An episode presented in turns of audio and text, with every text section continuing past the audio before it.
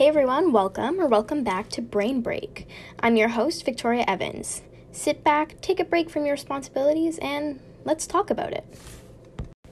In today's episode, we are going to be talking about everyone's favorite pastime school. I'm kidding, but I do know what you're thinking. Okay, Victoria, that's great, but what about school?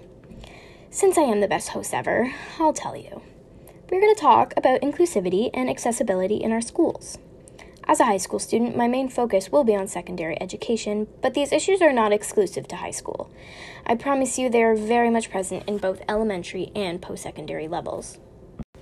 I'm sure you know, but a lot of topics fall under the massive umbrella that is inclusivity and accessibility. To name a few, accommodations for students with disabilities, both physical and intellectual, barriers BIPOC people experience, inclusivity of minorities such as the 2S LGBTQ plus members. These are all huge talking points within the umbrella, but are obviously not limited to that list. On that note, as a student with a learning disability and a friend of a student with a physical disability, I'd like to focus on the experience and challenges of students with disabilities. To all my listeners who have experience with disabilities, I hope this resonates. If not, I hope this gives you some insight and I encourage you to further educate yourself on the topic.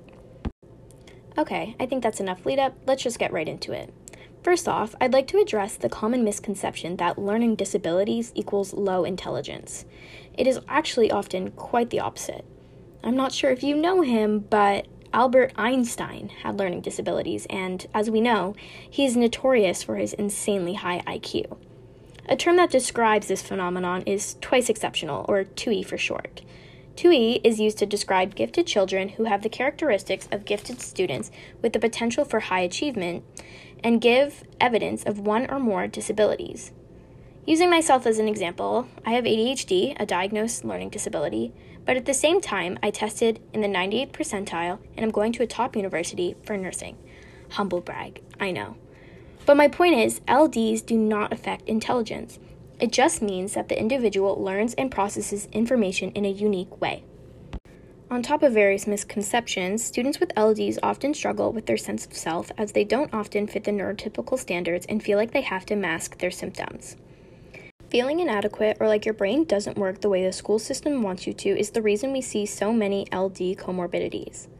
Which means, on top of the LDs, students will often suffer from disorders such as anxiety, depression, and low self esteem. To give some perspective and to give you all a break from my voice, I interviewed Halton student Ruby Mazzotti about her experience as a 2E LD student. Uh, just a little bit of a disclaimer this is a phone call, thanks COVID, so the audio might not be as great, but do your best to listen. And here it is. Okay, Ruby, so what did you find to be your biggest struggle as an LD student pre diagnosis?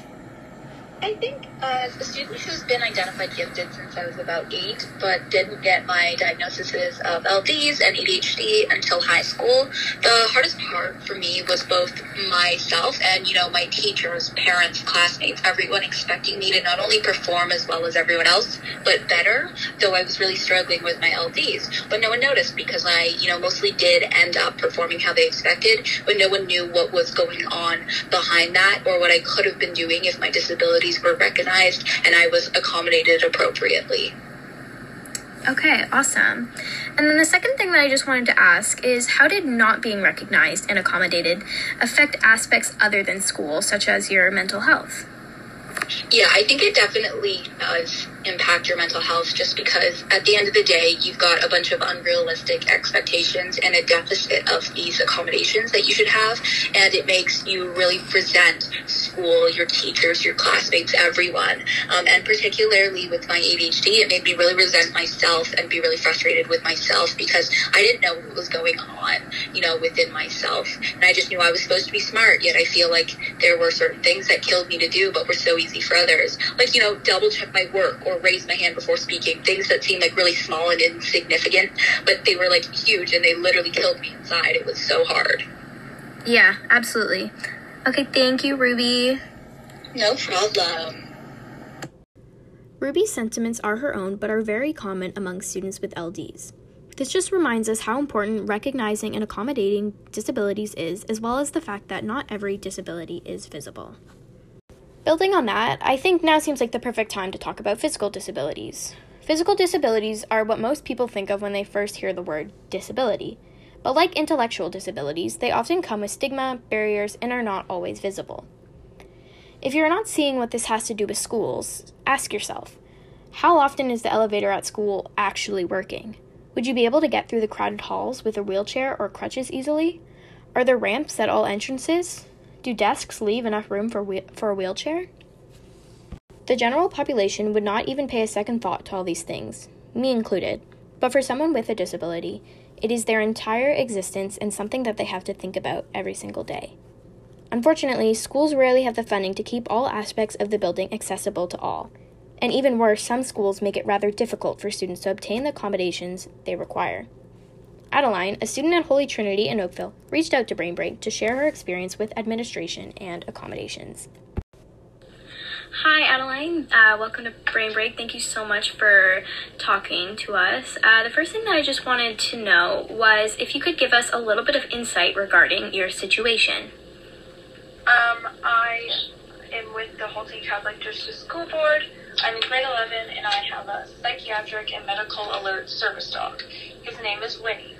I need him for multiple different disabilities and um, especially in school as to my symptoms increase while I'm there. Okay, cool. Um, and so, what has the process been like trying to get approval to bring Winnie to school with you? It's been very extensive um, and invalidating um, as they do not believe I need him. Um, I have used all the resources I can provided by the school and my doctors, and none of them have gotten us the results that we would like to see. Um, that's why I got Winnie and has started training him extensively um, so he is up to standards. Um, the administration and school board are not in support of me having Winnie, and they are not very interested in what he does for me and are more interested in what he will do to other students, as in cause them anxiety or um, be a distraction before that is even a problem. All right. Thank you so much, Adeline. I love talking to Adeline and hearing about her service dog Winnie, who is the cutest, by the way. And it has once again solidified the fact that each disability is unique and schools need to do a better job at accommodating them. Alright, folks, it looks like that's it for today's episode. If you learned anything from this, it should be that our differences are to be respected and celebrated, not stigmatized and ignored. On that note, thanks so much for listening, and I'll see you next week on Brain Break. Bye.